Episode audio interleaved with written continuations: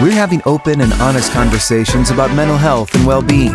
We should talk about it with Maira Ansari on Wave Now. Good morning, everybody. I'm Maira Ansari here for Wave Nows. We should talk about it with Dr. Stephen Taylor from U of L Health Peace Hospital. And it's been a while, so I'm happy to have you back here, Dr. Taylor, to well, talk I'm, with us. I'm really glad to be back. I can't believe it's a new year. It is a new year. And today we're talking about a topic that I think some of you will find interesting.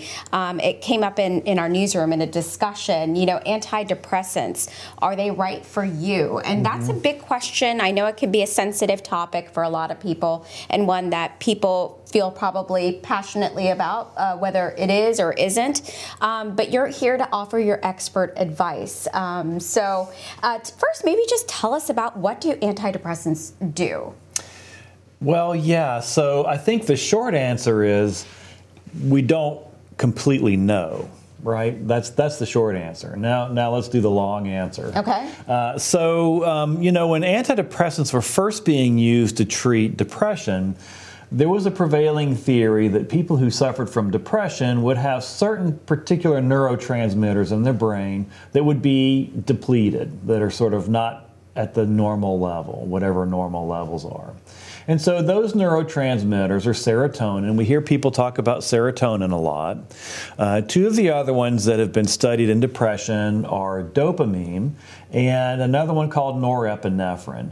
Uh, norepinephrine is another word we use in the medical industry that's the same as like adrenaline. People have heard about getting adrenaline rushes. That's a, neur- that's a neurotransmitter the brain creates and makes uh, for communication with neurons and neural pathways.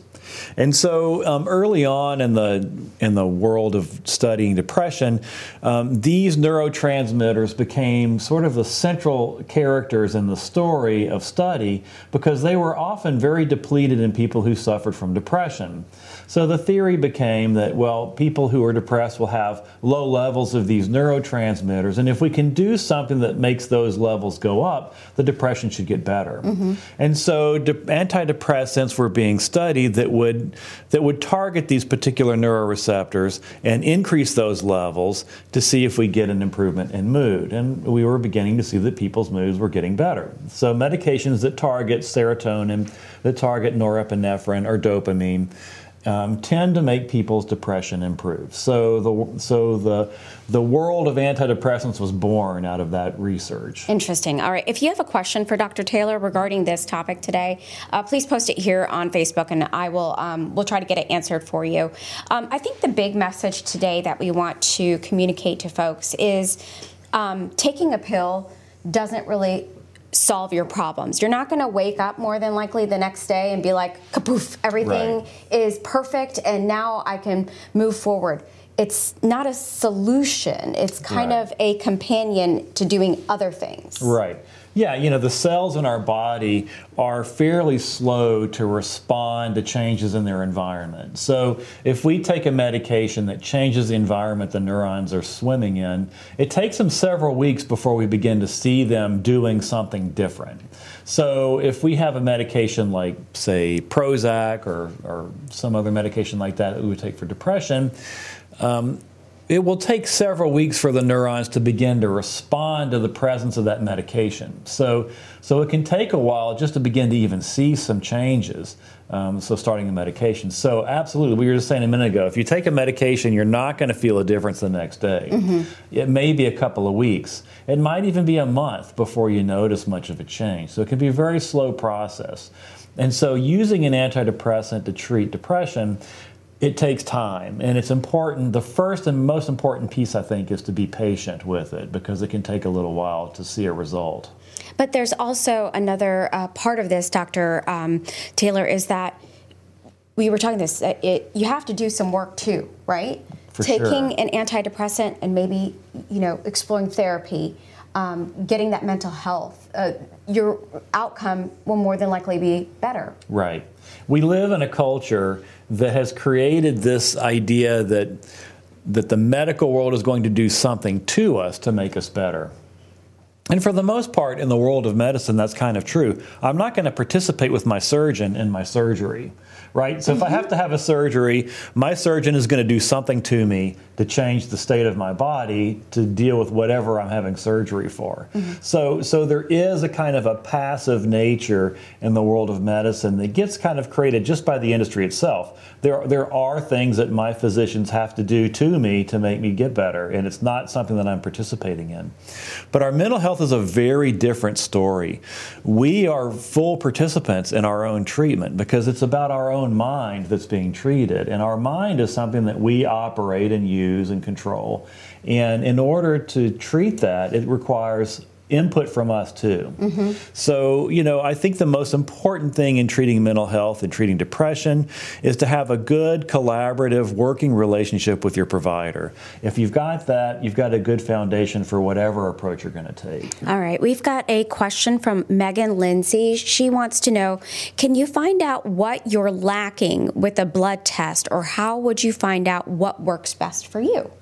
Yeah, two really good questions in there. You know, the first one is Is there a blood test that tells us what, what you're lacking? Right now, there really isn't a blood test that could tell us that. And, you know, the second piece of that story about the neurotransmitters that antidepressants modulate, at the early days of treating depression, we really thought that if you had low serotonin, you, you were going to be depressed. But we don't really, at this point, think that that's an exact correlation. So people who are depressed they're probably going to have less serotonin circulating in their brain than, than people who are not. But there, A, really isn't a way to measure that. And the other thing is, that may not really be the whole story because depression is about the mind, not just the brain, mm. right? So, so the brain can be, a, the brain certainly is a factor in depression, but our mind is part of it too how we ascribe meaning to things, how we think, what we think is true, how we feel, those things are all part of our mind, and that has to be treated as well.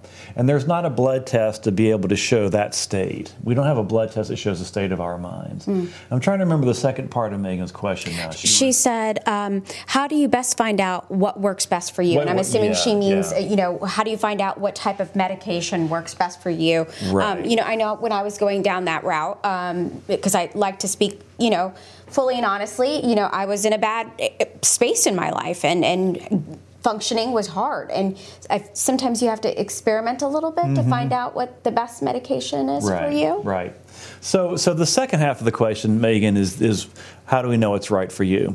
Well, there is the there is a capacity to do genetic testing now. So you know you can go to your, your doctor's office and get a little kit where you just take a swab inside your mouth and send it off to a lab. And they can look at some of the enzymes that your liver uses to metabolize psychiatric medications, and it can make some predictions about how effective they might be. So they, they create three categories. One is sort of normal um, metabolism of the drug, the next category would be rapid metabolizers of the drug, and the next category would be slow metabolizers of a drug. So, so they can look at those enzymes, see their activity, and get some kind of predictive idea ideas about certain drugs, about how effective they might be based on how the liver is likely to treat them. Because if we take a medication, every time we swallow a pill, it goes into our stomach, it goes into our GI tract, it gets absorbed into our system, and the first place it goes is the liver. So all everything coming from our GI tract goes through the liver before it goes anywhere else.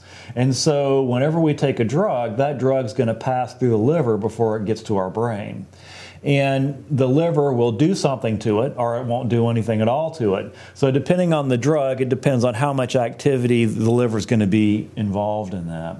And if the liver metabolizes it, we want to get an idea of how fast the liver does that. And so, some of the tests can show us that.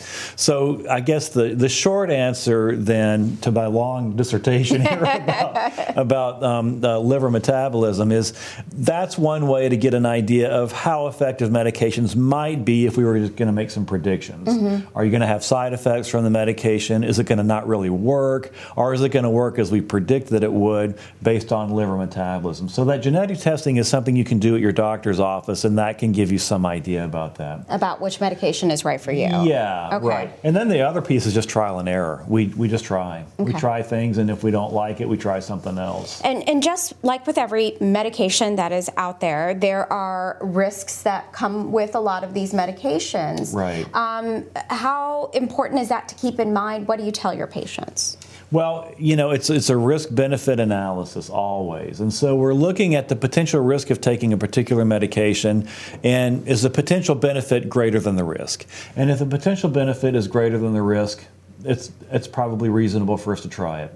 If the potential benefit does not outweigh the risk of doing it, then it doesn't make any sense to do the treatment. So that's always a discussion that you would want to have with your clinician. You know, is the risk of taking drug A, whatever that is, great greater than the benefit you know is the risk greater than the benefit i'm likely to get or is the risk lower and that's a good way to start you know considering what you might want to do i think um, so much of our journey in life is that we have one life, one one chance, right? right? So it's a matter of kind of seizing um, maybe the things that are swarming all around us that are up in the air and getting control of it. And that's where I think um, starting therapy can be so helpful for a lot of people. That's the first step. Right. But if someone comes to you and Dr. Taylor and they say, "All right, I'm sitting in your chair. I'm here." I need to get on something. I feel crazy. Like I feel like I'm losing it. You know, what is the process? Do you, do most doctors? Okay, here you go, or is it finding out the root of the problem, talking it through? Right. What's the process there? I do think finding the root of the problem is an important first step of it. Another another steps too is what are the symptoms? What are you experiencing, and how much is it affecting your your life, the quality of your life? Because we can all feel symptoms to a certain degree, and we're going to have greater or lesser effects depending on how powerful those symptoms are. If I'm not sleeping, well, can we talk about how much you're sleeping? Maybe I'm sleeping six hours and I usually sleep eight. Um, and, but I'm getting by on six. I'm doing okay. I'm just not sleeping as much as I used to. That's a different story than I'm sleeping two hours and that's it, and I can't sleep any more than that, and I'm exhausted and I can't function well, we probably need to do something about that. Mm-hmm. So, severity of symptoms is a, a, an important initial step in deciding whether we're going to use a medication approach or not. You know, that's an important piece. Uh, and the other one is just a, a, comfort level. How comfortable are you and your clinician um, at starting a medication and as you talk with each other, how likely is it to be that it will be beneficial from both of your perspectives? Mm-hmm. Who can you get a, a, prescription for an antidepressant from? What type of doctor? It- any physician with a license to practice medicine in Kentucky can write a prescription for an antidepressant.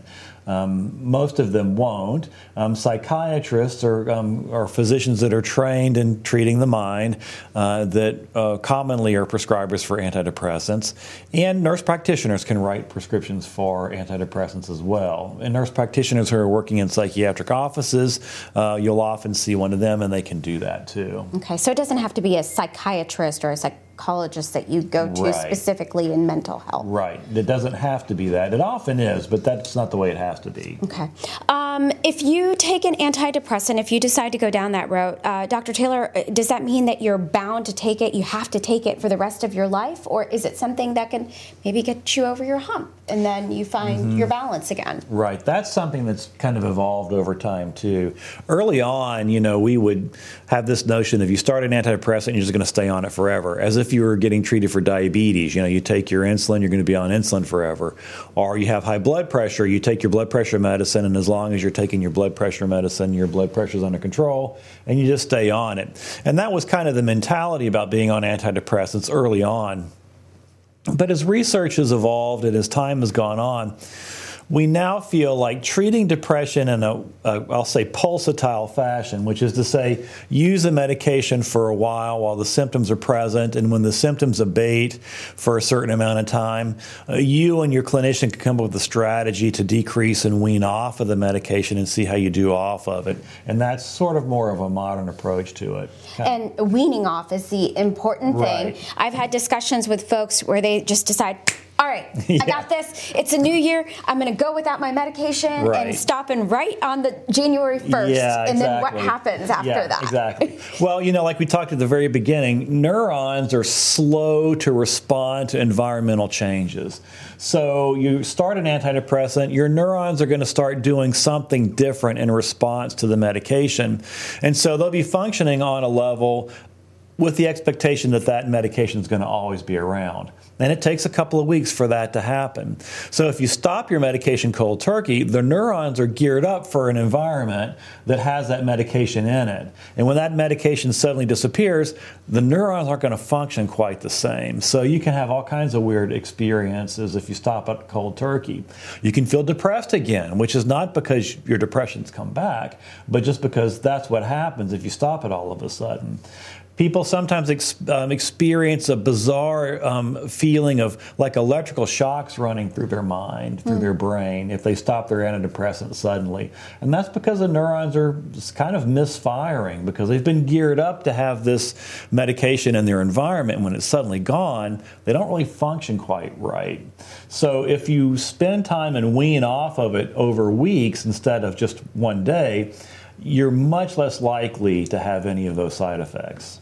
Um, let's talk about uh, another thing uh, because I think a big part of this is, uh, you know, we are talking about mental health because we know that it is something that impacts so many people. It's just like as diabetes, it's cancer, mm-hmm. it's just like so many other conditions that we suffer from in our uh, um, society. And those things we don't feel shame about, but with mental right. health, we do kind of, you know, there's that stigma with it, and there shouldn't be. Uh, what's the stigma with um, medication? Um, I think you know some of the stigma people carry about it is you know, I need help, and it's hard to admit that I need help. And so, medication is a way of saying, I need help. I can't do this myself. And so, I think that's a hard admission to make, and it's hard to be vulnerable in that way and say, I need help getting this problem dealt with. And this is one of the tools that I'm going to use to do that. And I would also say towards treating of mental illness is very different from treating diabetes or hypertension in the sense that, you know, all I have to remember to do to treat my blood pressure is to take my blood pressure pill.